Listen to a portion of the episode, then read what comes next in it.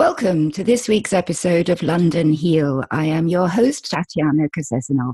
This week, I am very honoured and quite delighted to have as my guest Heather Richards. Heather is a registered nutritionist and was awarded the overall academic and clinical results in nutrition by the College of Naturopathic Medicine. In addition to setting up a clinic helping hundreds of patients, she co founded Sano with her husband Sano is a school of culinary medicine, the UK's leading online nutrition education school. Their goal is to spread the message that food is medicine and to make basic nutrition knowledge commonplace and a message absolutely true to my own heart to empower everyone to take back control of their own health and rediscover the true benefits of a healthy mind and body. So, welcome, Heather. It's an absolute pleasure to have you, and thank you for taking the time to speak with me. Uh, thank you for having me. Thank you for the introduction. well, it's all true. so, Heather, um, there's always a story behind the way that we end up following our passion, and I think Sano and what you're doing now is definitely your passion. So, why don't you tell us about that? Because you actually started off life in the corporate world. I did indeed. So um, I actually started off as a chartered accountant. Um, although going back to my real roots, I was sort of at school more on the science side, to be honest. So I, uh, for me, it was all about maths and science. And the maths sort of took me to study accountancy and economics at university because I seem to think um, that it was less work, basically, because maths just came very easily to me. So I ended up doing chartered accountancy for 10 years, and it was a great career, and I loved it. But I then had my three children, and it was really their journey. It was it's their health journeys that set me on that path of investigating how we could really help them through lifestyle, food, and nutrition. So, you know, my second daughter was born 20 at 27 weeks. So, oh, very three, premature. Three months mm. premature. Um, so that had its own problems. And my third daughter, the youngest, uh, was born with congenital heart disease um, and had heart surgery very young at five months. And that brought other problems. Although, you know, we recovered from that, there were obviously knock on effects to her health. And, you know, I really got tired after quite a few years of just going back to the medical traditional routes. And for things like bad eczema in particular, it was all just about cortisone cream and there was no other solutions really and i thought well i can't go on with this so that's what really got me interested in nutrition so I then went off and studied for three years and actually had no real desire or not desire but no no path planned out to do anything in particular except learn. I just wanted to learn more about nutrition. Um, but it, then it, after i qualified things sort of unraveled.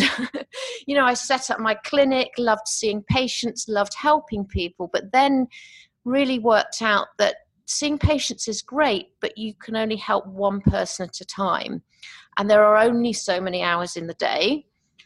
Really wanted to help more. So hence that was really why Sano was born because it's it's a mechanism for helping more people in a different way. Obviously it's not a one-to-one consultation, but there's a lot we can do to empower people to take control of their own health just by teaching them and inspiring them about food and nutrition. Great. So why don't you first of all let's you know Sano if if my very very poor school Latin um, serves me well means health correct and it um, does. Um, uh, so what does Sano do? What's what's exact how how are you set up and what do you offer?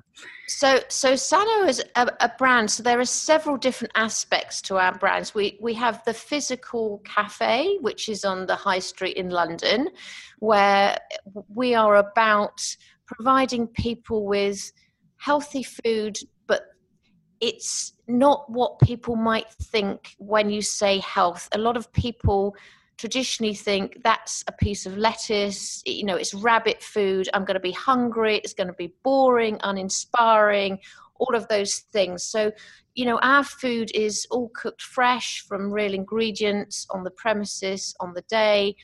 And it is things like curries, and um, we even have things like wraps, and we have some burgers. Uh, we have salads, obviously, and soups and specials. But they are all prepared with ingredients that are real, and we're also picking the ingredients, like, for instance, the oils that we use we're picking the ones that are not the inflammatory going down an inflammatory cascade so we'd only cook with olive oil. So we're very selective about our ingredients but the really for the customer it's about walking in the door and being able to eat delicious food but we've done all the work. We've made sure all the ingredients are there all the ingredients are healthy and also that the meals are put together for a healthy balance so that's sort of on the high street. It's taking the hard work out of being healthy. And it's not just about marketing hype. It truly is healthy. So that's and delicious kind of i know. I can guarantee that. I've tasted it. you tried it you? Um, yeah and so that's that's the food side of it. And then we have the online nutrition school because obviously you know that brings the food brings the, the, it brings it there it's the physical side it's bringing it but it's only bringing it to those people in london or whoever visits us. But again for the broader reach we have the online nutrition schools where we have a number of courses which are teaching nutrition and but bringing it into a practical level as well. So we have the um, diploma which is you're studying nutritional theory and you're applying that practically practically by creating recipes around health. So, for instance, the first module is all about blood sugar balancing, diabetes, obesity. So, someone that's studying that module will be creating recipes to support somebody that with that health area in that health area.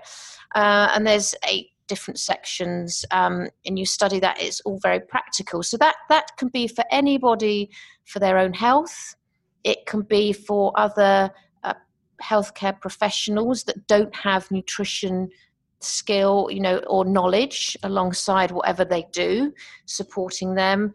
Uh, anyone in wellness, chefs, or you know, there are so many different types of people we have doing that course. Uh, the second course, which we recently launched, is uh, nutrition coaching. So that really takes the base of the diploma, but teaches people as well how to use that in to develop a health, a wellness business. So we're teaching them how to build the business, how to coach as well, um, and it's that's one one package. And then the third course, which we've just launched as well, is called Nutrition for Medics, and that is really focused at helping them have that level of nutrition knowledge to apply in their consultations. So it's not about making them a nutritionist or a nutritional therapist because you need to go and study for three years, but it's giving them enough knowledge to apply it within their consultations and then signpost as well where they need to. So three different kind of areas, the three different courses, all, all fitting, you know, different people's different needs. Wonderful, and um, I mean they're they're all amazing. But I yeah, you know, my my ears prick up when I hear the last one for medics because oh the medics anybody, one. anybody who who's gone through a traditional yes. medical degree will know that the amount of nutritional information it's, receives about two hours, isn't it, in the six years that you train, if you're lucky. It, it's it's tiny and that's really why we decided to develop it because i was actually doing some lecturing to groups of medics and very quickly realized that i'd pitched my talks at too high a level because i'd assumed that they knew more than they did. And it became really quickly obvious that to me that actually you know there's a need there that medics do need some training at a level and it, it's, it's making sure it's at an appropriate level for them because obviously it's just another string to their bow to help their patients mm-hmm. absolutely and a very vital one too absolutely yeah and um, do you uh, run workshops and things so that people actually know how to prepare food correctly? Because the ingredients is one yes. side, but preparing things is also important. It is. So we bring together the, the food side and the nutrition online side. Um, we bring that together through wellness events at our cafe. Mm-hmm. So we tend to do those in the evening, and they can range from anything from you know the cooking demonstrations to to any wellness event. It could be like brewing your own kombucha. We've had ones on women's hormones, which have been really really popular. So yes, so we have those events. We are also in the process of actually setting up a physical cooking school. So that would be on site teaching people how to prepare healthy meals. Within two of the courses, so that's the nutrition coach courses and the medics, there is an online cookery school as well. That's within those two courses where we demonstrate how to put recipes together and just give people inspiration. Um, but we also want to obviously launch the physical one where you can come along in an evening or a couple of hours in an evening or a Saturday and, and learn how to do it. And cooking courses are always so much yeah. fun as well, especially if you do them with a group of people. I know that they're very popular team building exercises. It, they're great for team really building and and they're great to do as couples or 2 mm-hmm. friends or groups of people. There are so many possibilities. Wonderful. Yeah. So We've talked about um, the offerings that you have, but it all revolves around healthy eating. So, in your opinion and with your knowledge, what defines a healthy diet? This is a, such um, uh, an area of contention at the moment. You've only got to go onto the internet, into YouTube yep. or whatever, and I think for the person on the street, it's it's a minefield because they just don't know what to eat. And then if you go to your doctor, he's likely or she's likely to give you a completely different recommendation. So let's get down to the nuts and bolts. What constitutes a healthy diet? Yeah, exactly. Well, you know, the problem we have is there's so much misinformation for a start. Um, and it's really important to always come back to nutritional science, which is how we teach, always based on nutritional science. But apart from that, you know, there are so many dietary models, hundreds of them. And I always think there's a good reason for that. The reason is because we are all unique. And these dietary models tend to exist because somebody's tried something and it worked for them or it worked for a small group of people maybe that they applied it to so people get hung up on all these different dietary models and, and think you need to learn them and understand them and it's going to work for me and everything else but at the end of the day i think it's actually really quite simple because we are all unique if you understand how the body works and you are getting back to the fact that if you just eat real food so we always talk about if if it ran, swam, flew, or grew, eat it, and everything else leave behind. Because if you stick to that, you will be eating real food. So once the processed food is gone, and you're eating real food, and you that that will take out a lot of the, the problems that you know with the processed foods, all the other things in there that isn't actually really food, um, and if you're just eating real food and you're preparing it yourself as much as you can, obviously we've got to be realistic because you know life is busy and we live in a busy world. And you're eating, you know, three meals a day. You're not grazing continuously because we aren't cattle like cows. We're not really meant to graze. We need to give our pancreas a rest. You can't actually go far wrong when when you just eat variety. So real food, it's varied. You know you're not following fad and fashion. So if you're doing those things you really are going to be quite good. And you, you will eat obviously you'll develop over time what suits you. So you'll get people saying oh i'm low carb i'm high carb i'm you know low fat i'm high fat. But at the end of the day it's what makes you feel good and you find your own balance. And what means low carb to me might not mean low carb to somebody else. So that's all a little bit academic. And i think you just find your own place. That's what people used to do years and years ago. And you never eat until you're full. You eat until you're satisfied right that's, there's a difference that's, yeah that's the thing so really if you stick to those rules of eating real food it's fresh it's varied you're eating three meals a day and you're eating until you're satisfied and then you're stopping, you can't actually go too far wrong. And obviously, you can get into a bit more of the detail then, and you can say, well, actually, um, I'm, you know, this person eats a lot of, if we go back to the carbs, you know, there, there's always the debate about the carbs because yeah. are they as nutritionally dense as, as the other foods? Well, no, the reality is they aren't. But if if your starchy carbs I'm talking about now, but there mm-hmm. there's a place for those as well, and it depends. You can't say to somebody, "Right, this is the amount of starchy carbs you should eat." If somebody's going out to the gym and pounding on the treadmill seven times a week compared to somebody that just does a walk three times a week. You can't compare those two people. They're going to have different nutritional needs. So it's working out what's right for you, really. And that, that would be a healthy diet.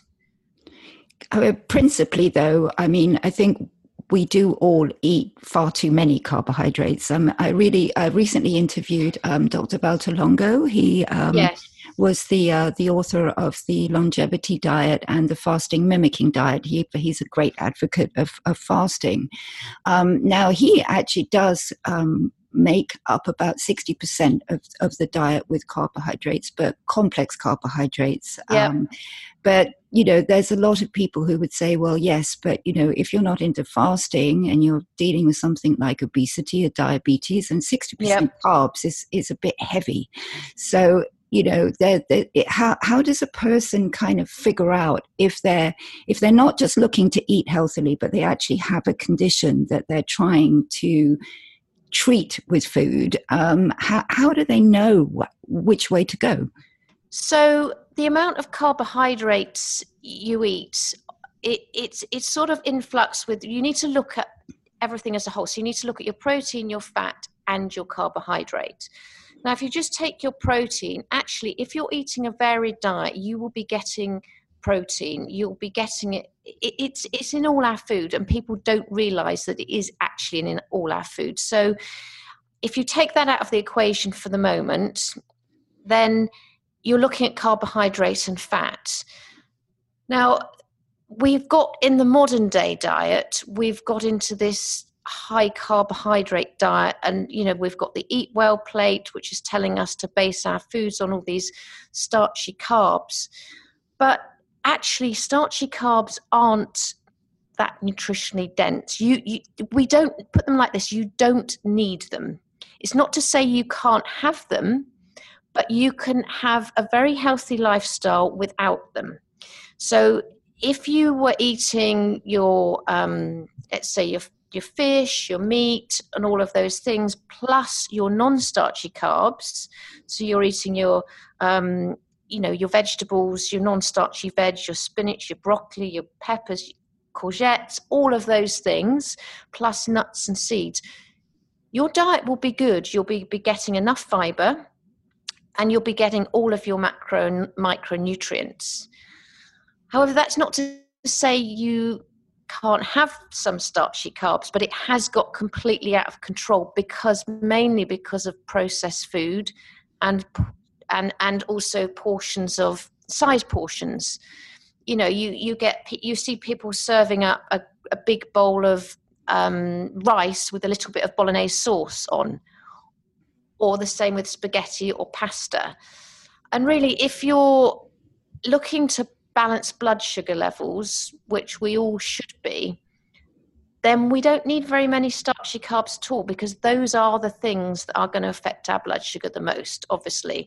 It's it's those starchy carbs that are going to send our blood sugar high. Obviously the more simple they are the more it's going to be effective. So if you're going to eat simple sugars whether that's honey or coconut sugar so forget all these fancy names that people think it's so much better because it's called coconut sugar it's still sugar it's still a carb where whatever it is it's going to send your blood sugar high which we don't want for any whether we're currently suffering from a condition or not you know we don't want our blood sugar shooting up and down because every time it shoots up we have to our body has to do something with the sugar in the blood so it's got to work hard. It's got to bring that blood sugar level back down. When it brings it back down, it sometimes brings it down slightly too low. And that's when you get that hunger pang and you reach and you'll go and grab some more sugar. So you end up with this yo yo. So you, avoiding those simple sugars for all of us. And then, really, the complex carbs again, it, it's about really it, you can't put an amount on it, obviously, mm. because you know we're all individual. But what I'm saying is, you don't particularly need them for good health. So it, it's about keeping them at a minimal level. You know, right. to keep those blood sugars balanced and healthy blood sugar balancing. If if you've got nice stable blood sugars, then that's a good place to be. Yeah, they've just brought out this continuous glucose monitoring yeah. uh, device. Um, I know that, that that's also uh, uh, very contentious. A lot of people say, oh, that makes people neurotic. You shouldn't do that. But I actually think it's not a bad idea for like 24 hours or a week just to actually give you personal feedback how your body responds to the food that you eat. Because I think a lot of people yes. are not aware of the fact that, you know, if you eat a slice of bread, you know, it's it's probably got, you know, it's going to raise your your blood sugar levels much higher than than maybe a couple of spoonfuls of sugar in your tea or something, which is not an immediate sort of, you know, brain loop for most people. No, it, exactly. And it whatever carbohydrate you eat, it is going to affect your blood sugar. Mm-hmm. And obviously, the ones that are more complex, or if you're eating them with a meal, there's a slower release because it might be harder to digest them, the slower release into the blood sugar. So there is going to be a difference. But at the end of the day, carbohydrate will always impact your blood sugar. And that was the point where I, I talked earlier about the snacking if you're snacking, and I think again, this has become one of those modern world things, people grazing because there was a lot of talk about keep your blood sugars balanced, have a snack, have a snack, but actually it does the opposite. And if you're just eating your three meals a day, your body is only trying to bring your blood sugars back to that homeostasis three times a day. If you're eating five or six times a day, it's trying to do it five or six times a day or even more. You know think every time you eat or drink. And there's a margin for error every time. And that margin for error can make you go off and then crave something else to eat. Mm-hmm. and it, it, it's an absolute vicious cycle. Right I think another huge problem is is labeling. I mean, you you you mentioned that. I mean, I was reading an article fairly recently that said there was something like over 150 different ways of yes. describing sugar. And I mean, if you see a label with muscovado written on it, you don't immediately know that that's sugar. I mean, this is no. quite an intentional thing from the food industry, isn't it? It is an intentional thing, and that's where we come back to real food, right? And you know, ran, swam, flew, or grew because those things aren't labeled. And the reason they're not labeled is because they're real food.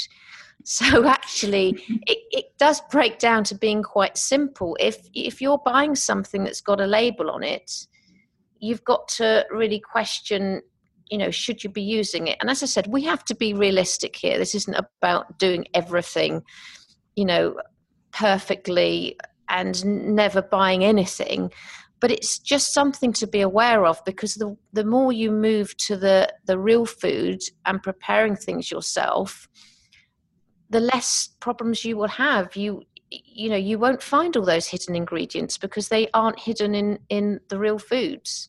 Right. It's, it's the processed foods and who wants to sit there reading labels anyway? Right. You you really don't no, absolutely not. Absolutely, especially as I think most people don't even understand what half those things, especially when they've got an E no. in front of them. You have no idea what that is. So no, no. I, I always think if, if if something's got more than a couple of ingredients on the packet, I'm really really not interested because why does it need to have all that stuff in? in and even if you think of some of the things that perhaps you enjoy, um, I don't know. Let's take ice cream. Say hot summer last summer definitely needed ice cream. But if you think about what should be in ice cream, it's not very much. It's kind of cream probably a bit of sugar, and maybe if it was chocolate, maybe cacao or something like that. And that really is about it. If you pick up a, a, a pot of ice cream from the supermarket and look on the side, how many ingredients are there? Colorings and stabilizers and all sorts of stuff you don't even know what it is. Right, right, exactly. The other thing I wanted to ask you about is that there's a huge trend at the moment um, of people going vegan, which I think is great. Yes. My daughter being one of them, good for her. However, I think a lot of vegans, first of all, don't understand that being vegan has its issues.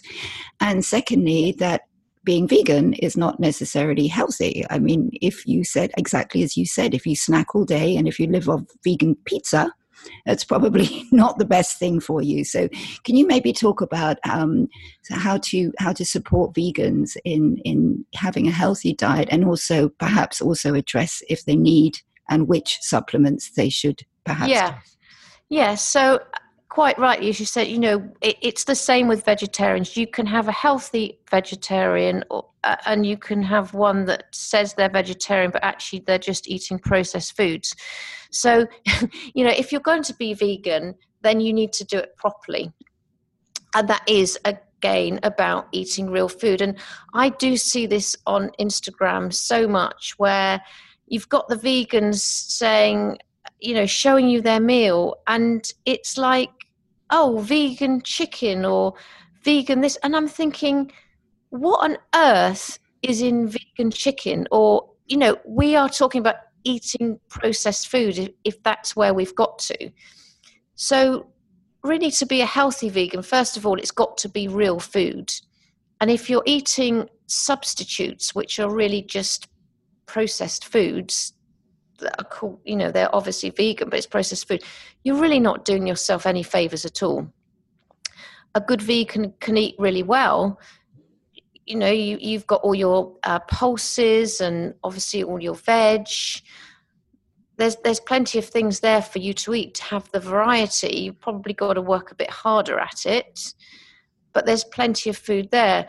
The the risk with the vegans though is obviously the B12 the vitamin B12 because it's something that we really do do get from animal products. So that's always one that vegans, if they don't supplement, will be deficient in. And I haven't actually, I don't think I've had a patient that's a vegan that hasn't had a deficiency if they're not supplementing. There's just there's there's no real other way of, of getting your B12. And I think most vegans are aware of that in today's age. The other one, of course, is potentially the omegas, the omega 3, the fatty acids, because um, although you can eat your flax seeds and your, your walnuts and all those things, the omega 3 plant sources of, of um, omega 3 fatty acids, as humans, we don't convert that source into a, a form that we can use within our bodies very efficiently. Our conversion is poor. Unless you're a pregnant woman, when it ramps up our, our conversion by about 12 times. So the preformed omega 3, the EPA, that, that's in basically your oily fish. Mm-hmm. Of course, if you're vegan, you're not going to get that. So that's in your sort of, we call them a smash fish salmon, mackerel, anchovies, herring, and sardines. I said that in the wrong order, but so obviously, if you're vegan, you're not getting that. Now there are um, there are there's always some debate, and there's not enough research, but there has been debate that if you are vegan and a long-term vegan, then your body starts to make the conversion more effectively than if you're non-vegan but there's just not enough evidence to prove that. So I think the best thing, if you are vegan, it's very simple to do a test to find out your omega 3 blood levels. You can actually just do a prick test. And, and just send off a, a you know a prick test and find out your omega 3 levels. Again, I haven't had anybody that's come along to me as a patient that's not deficient when they're not supplementing. So the supplementing again is getting better. You used to only really find the fish oil supplements on the market. but there are now some good algae ones being produced. So there is the possibility there of, of you know, getting your omega 3 levels up. So, really, those are the two areas the omega 3, the B12, both easy to test, but if you just make the assumption that you're vegan and you will be deficient, you probably just save yourself some money on the testing. Mm-hmm. Right. because it's very, very likely. You know, Going back to the omega threes, can you just for clarity, um, you know, because oftentimes if you if you see food packaging, even a packet of flax seeds, it will Yeah. say omega threes, and then it has like the three letters underneath, just so that people know what the difference is. So the plant source is so you've got your ALAs, your DHA, and your EPAs. So right. Yes, so it would say if you've got your your flaxseed, it probably says it depends how accurate they are with their labeling. Uh, it might just say good source of omega three, but they they should say probably ALA. They should have on there. Mhm. Um, and obviously, that's the plant form, right? yeah, EPA and DHA is only going to be in the animal form. Right. So, eating stacks and stacks of flaxseed as a vegan is probably good for your fiber levels, uh, but it's not necessarily going to be great for your omega 3 Levels. Yeah, the other problem with flax seeds is they're so small that oftentimes you don't even break the seeds up when you eat them. You know, they kind of go No, so whole? So you actually need to grind yes, them you need to either buy the ground ones. You need to buy the ground sort or, or grind them yourself because the outer shell is very, very hard, and your digestive system would have a pretty hard job of doing that. You'll probably they probably go straight through you, to be honest. Right, right. a bit like sweet corn, I think. Yeah, yeah, yeah. Yeah. The other thing that's um, that's super big in the news, of course, everywhere is is people are talking about the microbiome. It's like they've suddenly discovered Yes. that this is important. Um, some of us have known that for a long time. It kind of makes sense that if something's living with you, it's probably there for a reason. yeah. Uh, So, um, could you maybe talk a little bit about foodstuffs which really support um, a microbiome? Now, of course, everybody has their also immense diversity, but there are some kind of like, you know, go to things that one can really make sure that you eat to support a healthy microbiome. Yeah. Well, we, as you said, we all have probably have slightly different microbiome. Um, but one of the things to avoid is sugar for a start. And we'll get on to what we should eat in a minute. But, you know, avoiding sugar uh, and that helps if you're avoiding processed food. That's, that's, that's a big thing. Um, but in terms of what to eat, again, you can look at your, um, you've got your prebiotics and your probiotics. Now, think about your prebiotics are things that your probiotics feed on, if we keep it simply. So, it's the food for the, the, the gut microbiome. So, we need to feed them. They're our, think of them, uh, they're, they're our little pets, really. That's right. ones. We don't want to feed the bad ones. We don't want the bad ones. We feed sugar, and then they just take over. Obviously, so we want to avoid the sugar. But so prebiotics is the food for them, and you, you would get that in things like our um, celeriac, um, our, our leeks, our onions. All of those sort of foods are really good prebiotics. Fennel, and the thing with those foods is i would say if you're not used to eating them go quite slowly because if you suddenly eat a lot of it you can get some digestive discomfort. But including those in your varied diet is a really good thing. And then fermented foods for your your gut flora so things like your miso fermented miso tempeh um, those sort of things. Um, probiotic yogurt, obviously, but do not buy like the yogurt drinks. Just just plain natural live yogurt because all of the ones that you see on the market, I think what are they called? Uh, uh, Are they called Yakult or Mhm. just read the label. It's sugar. It, the, the, the amount of probiotic that you're getting in there is absolutely minuscule. And there's so much sugar in there. So really you're wasting your money. You'd be better in that you'd be better just to take a, a probiotic supplement. But you don't need to do that if you've got a good diet. So your natural yogurts would be great, and those sort of food, foods. If you have in your varied diet and you're including those, then your gut microflora should be good. Mm-hmm.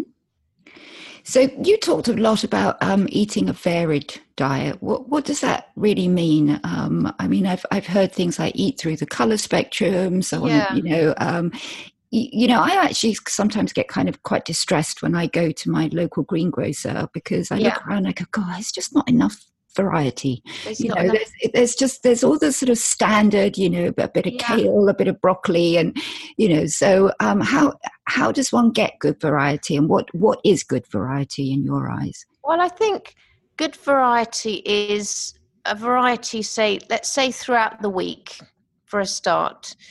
You know, not keep eating the same thing day in day out and i know there's always some tendency to do that for certain meals like breakfast. I mean we all kind of breakfast is one of those meals we all kind of get a bit stuck i think and we tend to eat a lot of the same food. But generally throughout your week whether it's vegetables or if you're eating meat and fish just changing it up all the time as many different herbs and spices and vegetables and your protein sources and you know whether it's your lentils your pulses throughout the week as many different so that would bring in all your different colors of your vegetables as well and that's important for your phytonutrients. So you you know all those colors in the vegetables the reason we talk about the rainbow is because all of those colors is because of a different phytonutrient within within the food source and they all have a different role in the body they're all really useful. So for instance your orange foods they would have beta carotene in. Now beta carotene that's a fat soluble antioxidant and that's going to accumulate in the fatty layers of the skin. So that's really good for skin health. It's actually really good for you know anti-aging uh, apart from also converting it to vitamin A, which is important as well. Whereas something like your red foods, they've got your flavonoids in and they can help in lowering blood pressure because they help release nitric oxide from the blood vessel walls, which helps relax the blood vessels. So that's just two examples. You know, your green, dark green's got your magnesium in. So it's really important to have that wide range of colours. And how do you get it? I know what you mean because you tend to get stuck with the same veg sometimes. But I just try to eat seasonally, to be honest. And it might be that, you know, January and February, I eat quite a few Brussels sprouts because they're in season. But they're going to be out of season pretty soon. And I'm going to be on to the next season's thing. So I do think, although we were saying look at the week, it's not you know, I'm not going to eat Brussels sprouts seven nights a week, but I might be having them two or three times when they're in season, but then I'm going to move on to what else is in season later on. And I think that really that's the only way to do it. Right. And, and mix the food up as much as you can rather than just getting on stuck. We all tend to get stuck in things because of convenience. Absolutely. And actually, also, I, you know, when I discovered kale chips, it was very hard to resist oh, eating those on a daily basis. yes. But then what you tend to find is you, well, eventually you do get bored. Yeah. You do get bored. And I think your body's probably saying to you, that's, that's enough. That's enough. Or for some people, they actually become intolerant to that food, or they will get symptoms that they perhaps they don't realize. Like you know if you were eating maybe a lot of dairy some people would start to show symptoms of intolerance to that or maybe some eczema or asthma possibly. Um, they may not even relate it back to that. But just having the, the as much variety as you can is a much better way to go Good point. Dairy. Um, a lot of people say that that dairy is an absolute no-no because it's you know not something that adults should should um, yeah. consume and that it's got potential inflammatory effects what what's yeah. your feeling on on dairy products well i i have a mixed view actually i think it's a really really difficult one because it you know dairy is it, you know it starts from the milk of the cow which clearly is meant for a calf, and it is very different to if, if we go back to the babies go back to baby it's very different to a mother's milk because actually a calf is a big animal with a little brain and we are a small animal respectively with a big brain you know we have different needs. The fatty acid composition is different the protein levels are different. Um, and so i do sort of think well it's not really meant for us is it because if you really go back to nature, we're taking the calf's milk. Mm-hmm. We are that that is what we are doing. So I'm never too much of a fan of the dairy industry, but on the other hand, it does have good nutrients in it for us. So it's really a toss up, and I think there's no right or wrong answer. Obviously, if you're vegan, you're going to avoid your dairy for whatever reason, but I think again, it's about making sure if you enjoy it, you enjoy it, but you don't necessarily eat it all the time. You know, it's a balance. It comes back into that varied diet. If you don't enjoy it or or you don't believe in the dairy industry, then don't eat it. But I don't think there's a right or a wrong answer, right. to be honest. You know, and I think a lot of the, there's a lot of um, kind of fashion about these alternative milks because of the whole talk about dairy and it being inflammatory and everything else but you can you can still become intolerant if you like to having too much of that. You know if if you all you're going to do is is have nuts and almond milk and peanut butter and you know you're putting then so much nuts into your diet which could give you more problems mm-hmm. Right. So the kind of golden rule of all of this is is just kind of moderate and vary. It, yeah. It's moderate. So so I do have I do have dairy. If if I'm at home, for instance, I in my porridge I have oat milk because mm-hmm. I like I like I'm having oats, so I have oat milk with it. For me, that makes sense. If I'm making myself my daily cappuccino, which is my treat. I use almond milk because, again, I like the flavour. If I'm out, I would order a, a cappuccino with full fat dairy milk because I don't particularly like the way cafes make it with alternative milks. I, mm-hmm. I, just I'm a bit fussy. I just like the way I make it. So it, it's having the variety, and I, but I don't eat masses and masses of dairy that it worries me too much. Right, right. Yeah, my thing is butter. I do like the occasional little bit of butter. Butter, butter again. Yeah, I, I'm I'm with you on that. I tend to uh, occasionally I'll cook with it um, if I want to do things like saute leeks. Mm-hmm. Exactly. It's the flavour, but again, it comes back to variety. You're not going to do butter every night. You're not going to do your vegetables every night in butter. And if it makes that dish taste awesome, then if you're happy eating butter, why not? Right. The one thing we haven't spoken about is the quality of food because you know yeah. you can you can eat real food and you can eat it um, you know you can eat varied and moderate. Yes. But how important is the quality? I mean, the, the long and the short of it is that if you eat organic food, um, especially meat, um, but even vegetables, you know it, it's going to hurt your wallet. There's no two ways about yep. it. And a lot of people you know feel that they can't actually spend that kind of money on on organic food. Is there a huge benefit to eating organically or is that also a bit of hype? I think there is. I think you can make choices though to which things perhaps you do eat organic or where you source them from for instance, things like the vegetables, I have done a few tests where, and again, actually, this is between two organic um, sweet potatoes, funny enough. So I do buy my fruit and veg from Riverford. That's not a plug, I have nothing to do with Riverford, but I do buy mine from Riverford.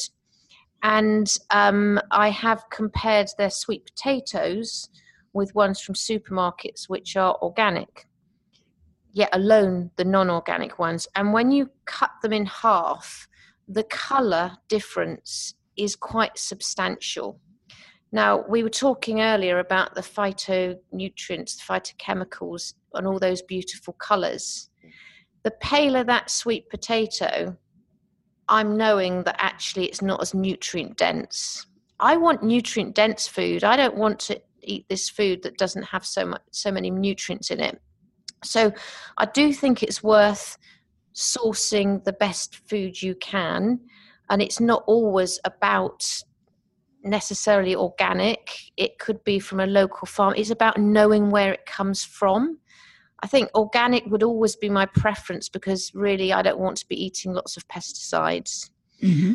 but there is a journey and we we all have to make choices depending on you know what our budget is and it would be much better to eat a sweet potato from a source that you know maybe from a farm you know that's quite nutrient dense Sorry, I have to apologise to viewers. I have my cat in the background and he's yeah. snoring, so apologies for that. but yes, so uh, you know, so which would I rather eat? You know, it's about making those choices. If you if you're eating non-organic food, then obviously, particularly your veg, making sure that you really wash the food very very well so that you can try and remove the pesticides. But it, it is for me, it's about knowing where my food comes from, as as much as as anything. And in terms of the meat, um, it's about knowing how those animals were treated. Really, you know, and it's not mass produced necessarily. I like to buy from small farms for my meat. Mm. I don't actually like to even buy from the supermarket because I think they're very big producers generally. I like to know where it comes from. The animals are treated well. They're out, you know, grass fed and everything else. So it's it's about making those choices, and we all have to decide which bits we can afford and which bits we can't. I would rather have a smaller portion of a nutrient dense food than I would a larger portion of something that's not got so many nutrients in. And I think you would be more satisfied probably if there were more nutrients in it. You know, just comparing those sweet potatoes, there's not really going to be much flavor if they're very, very pale they're not going to be i'm not going to enjoy it as much. And then i'm probably going to want more. Right. So right. it's really working out your own budget and and deciding what you could do. And also i think the whole money debate is you can spend so much on processed food. So much. It's so expensive. The, the further you move on that journey to preparing as much yourself as you can the more money you will have to spend on the higher quality food. Because if you just think of the cost of anything in a packet, it's absolutely extortionate. Even if it's a hummus, just take hummus. Hummus is so simple. Tin of chickpeas in the blender, a squeeze of lemon, one clove of garlic, and some salt. You're done in what, three minutes? Cost of tin of chickpeas, uh, it's it's not as much as buying a, a pot of hummus, you're probably right. paying at least double. So it's really going on that journey and, um, and just seeing how far you can go along that journey. And people don't need to do it all in one go. We all start from somewhere. Right. But every mm. single thing that you can change, you're moving along that journey. And you know what goes in your food then when you're making it yourself. Mm-hmm. That's right. You know, and we are what, what we eat. So we are what we eat. So you're just talking about the hummus. So you know, if if I ever do buy a hummus from a supermarket, I have to stand there reading all the labels, which drives me mad, to try and find one that is made with olive oil and not rapeseed or sunflower because I won't buy them with those oils. And it takes me forever. And you'll be surprised actually the ones that you might think to pick up um, aren't actually made with olive oil. Right. Right. Actually, you need to look with the one with olive oil. So some of the organic hummus that you is actually more expensive, and you look at it and you say, "Oh, it's got a nice, pretty label on it. It's all organic. I'll I'll grab that one." Look at the label. It's very often rapeseed or sunflower oil. Whereas just go for a branded supermarket product, find it olive oil, and it's normally cheaper. Great. What, what's actually the problem with the oils? Perhaps you can actually discuss that because that's that's actually quite a fairly recent thing that's that's become you know um, yes. more, more known. So olive oil is good, and and I think coconut oil too, perhaps. But um, even though that's saturated, but all of the oils, these polyunsaturated that Yeah. we've been told for years are really good for us, are actually not. Yeah. Right? So can Yeah. you talk a bit about that and maybe just go through the list of the ones Yeah. to avoid? Well, really, the, the the only oils I would use would be olive oil, coconut, butter or oil, whatever you want to call it. And I would use butter, as we said before. You know, Mm. if, if it's right for the dish, I'm going to use it. And the, the reasoning behind olive oil is, first of all, it's um, full of polyphenols, which are really, you know, very supportive for our health. And you and you can only you look at the olive oil in the dark bottles, and you can see the the, the color there, the dark, you know, from the olives. Um, but also, they contain a very small amounts of omega three and six. Now, the three and six are the ones that we want to keep in balance. So, olive oil is mainly oleic acid, which is omega 9, that doesn't impact on that balance. So, that's the second reason for using the olive oil. So, why not to use the others? Well, what's happened because of the processed food industry, and obviously they want to make things cheaply, they put in cheap ingredients. So, our processed food is full of sunflower oil and all these other cheap oils, basically um, pick up any packet and you p- pretty much guarantee it's going to be in there. So before we had processed food, a little bit of those oils wouldn't have been a problem because it wasn't a big, huge part of our diet. But as people have eaten more and more processed food, the amount of omegas, because they're omega 6 oils, which then goes down to an inflammatory cascade, rather anti inflammatory is omega 3. hmm So people are eating huge amounts of omega 6 because those oils are in all the processed foods. And that pushes them down a very inflammatory cascade. And people are eating something like 22 times more omega 6 than they are even 3. And of course, then consumption of omega 3, if somebody's not eating their oily fish, can be very low. So the whole balance has gone out Right. and really you know getting back to eating real food if you're not eating the processed food then your omega-3 omega-6 is going to be much more balanced anyway. So if i want to add a really nice flavor oil to my salad i might use sesame and or something like that. I'm not that bothered. I'm doing it every now and again and it tastes good again a bit like the butter but I'm not having a huge amount of omega 6 coming into my diet. So that's fine because we've gone back to a real food diet. And also the things like the margarines, which are, you know, all the sunflower oils, just look at the ingredients. It, it's horrible. I mean, they're one molecule away from being a plastic. And let's face it, they taste like it. The one thing about margarine was that I, um, when I was a student, I left a ton, a tub of margarine in my fridge for it must have been three years.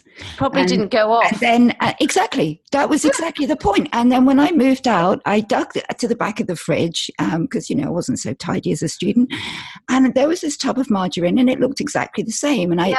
and that in itself really freaked me out. I thought, you know, if it stays Yeah. there forever and it doesn't go off, no, this can't and be it's, good for you. it's not exactly. It's not. It's not real food, is it? exactly. So, so that's really the thing. And then the coconut, or you know, the coconut because it is good in different cooking situations. So it's got a very high smoke point. So, you know, for roasting things like potatoes, it's very good um, because obviously the olive oil doesn't have such a high smoke point. So I would use my olive oil kind of stove top. But if I Mhm. was hot roasting or for a long time, I'd be using the coconut. Although, you know, even at Christmas, Christmas different, it was goose fat. Goose fat for the roast potatoes. well, once a year. they make problem. the best roast potatoes They do. ever. They do. I have to agree with that. Yeah. You've given us an absolute wealth of information. Um, is there is there like I guess we've we've talked about it already, but maybe just to encapsulate it, one sort of take home message for everybody listening: how to eat healthily. So let's just summarize everything that you've said in a in a sentence. To summarize, okay, I summarize forty five exactly. um, just just a simple take home. Yeah, yeah, just what we talked about at the beginning. So, you know, minimize your processed food eat real food. If it flew, grew, swam, or or well, I've I've done that in the wrong order. Swam, flew, grew, or ran, swam, flew, or grew. Okay. There we go. Um, then eat it. Variety, eat in season, and eat three meals a day. And that's Wonderful. you know that sends you in a, on a good path to health. Great. And of course, for anybody who's listening who's interested in any of the courses or popping into the restaurant, we'll put the, the links in the in the show notes so that you can find out what's going on there. I'd love to do one myself. I'm sort of such a course addict. Um, Are you? yeah, I just love learning things. It's it's uh, you know maybe I'll actually do that. I think it might be very interesting. Yeah. Um, I have three little questions I always ask all of my guests just before yep. we go, um, because London Heal is all about mind, body, spirit medicine, mm-hmm. and I like mm-hmm. to kind of capture those that idea in health, happiness, and serenity. So, for you personally, how do you define health? What does that word mean for you? Health. What does it mean for me? Um, I think it's about being able to live the lifestyle that you want to live. So you you have the health to be able to do that. And for me that's about being mentally you know stimulated and alert. My brain will work my body will work. I want to be able to still do things when i'm 90 that i do now. And for me that's about health. It's about longevity and feeling good. Yeah. You need to feel good. Great. And being in, in the absence of disease, obviously, that goes without saying. It's the the absence of disease. Right. And what about happiness? What does Heather do to make her happy? What does I do to make me happy? that for me is about uh, well it's enjoying everything i do in the day but it's about being with friends and family and you know it's about community but being I, I could have the most rewarding job in the world which i do. But without your friends and family you know it, it, that's not really happiness. So it's about taking time out to spend with them making sure one thing we always do and we have done always is that we have one meal a day as a family where we sit down and we will never miss that meal. And it's always dinner because everybody's running around for breakfast and lunch. But for me that's really important the whole family community and bring us together every day. Yeah absolutely. So many people just don't do that anymore and uh, they just eat no. eat on the go walking down the street and never never in community. It's so important. No it is important. That's really vital for our health as well our mental health but also our physical health. It affects us so much how we eat and eating should be social. Mm-hmm. It should be enjoyable and social, as well as give. It's not just about giving us nutrients. There's a lot right. more to, to food than that. Absolutely. And what about serenity? Do you have any specific practices? You know, we've talked about this crazy world we live in, and uh, sometimes I think we all forget that every now and again we just have to turn down the noise. So, uh, what what do you do to kind of get those moments of serenity? Or do you even think it's important? I do, and it's difficult. I think it's very, very difficult because there is always something more we can do in our day. There is always, you know, you, we could work 24 7 and it still wouldn't be enough time. So for me, I make an absolute rule every evening I read a book which is nothing to do with work, it's a novel. Mm-hmm. And it doesn't matter whether it's one page and I fall asleep or it's three chapters and I fall asleep. but I will always read that. It completely takes me to a different place. So I, I just love re- I love reading crime novels actually, but it, because it's just so different to my world. Um, so that's one thing I do. Just getting out in the fresh air, even if it's just walking with the dog, that is huge for me in the day when I'm spending a lot of time sitting at a desk. So just that outdoor space, you know, outdoor fresh air, and just not being on the phone. I try to restrict my phone usage and my social usage, which is really, really important. So when I'm working, I'm working, the phone is aside, and you know, I'm not continually responding to emails. That's the other thing. I think having um, that peacefulness within your working environment is as important as the other things. So being quite structured in the way you work. So if if I'm going to be, you know, working for three hours in the morning, I'm not going to be checking the emails or looking at Instagram or answering the phone or anything else. So that you can really focus on what you're doing. And actually, although you're still working, that does give you serenity. It mm-hmm. gives you that level of peace and focus that you're not completely bombarded in every direction by answering everybody else's needs. Mm-hmm. Perfect. So, so really, and, and I do meditate sometimes. I'm not so good at it, but occasionally I will use um, some apps where I would just lie down in the evening, plug the headphones in, and listen to meditation. And I think that's really good as well. Excellent. Great. Well, that just leaves me to thank you so much for coming on the show. Um, I'm sure there's loads more, and we could have we know, could go on forever. We could go on forever, and and maybe um, at some point we we should do that. Maybe um, if you have the time, I'd love to have you back, and we can really kind of go into some nuts and bolts of, of the real science of, of some of this nutrition because yes. I think the more that we're beginning to understand, um, you know, the more relevance it has to, to, our choices, and that's really really important. Absolutely. So thank you so much, Heather. Um, I absolutely acknowledge you for what you're doing. I think it's a wonderful mission. Um, I share it. I think empowerment is yeah. super important. Knowledge is power. And um, yeah, all power to you. Keep going. And thank, thank you, you for your very valuable work. Yeah, no, thank you for inviting me. It's an absolute pleasure. Well, dear listeners, I hope you enjoyed that episode with Heather as much as I did. Um, I think nutrition is a hugely, hugely valuable thing, and we really need to start to understand how important it is because, as we mentioned during this episode, you are what you eat. Every single one of your cells is made up of the building blocks that you put in your mouth and you chew and digest. That's where they come from. And quality in, quality out, rubbish in, rubbish out. So take good care eat well and healthy and take Heather's excellent advice. Um, and that just leaves me, as always, to ask you to please support us by rating and reviewing us on iTunes. Also, go over to our Facebook page and like it, and please leave a review there too, if possible.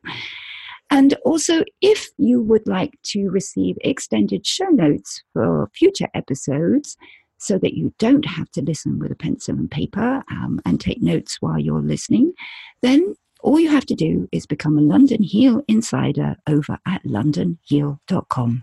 And then as the new episodes come out, you'll receive all of the different links to access it, plus exclusive access to extended show notes, only available at londonheal.com. And so, dear listeners, that just leaves me to wish you, as always, health, happiness, and serenity.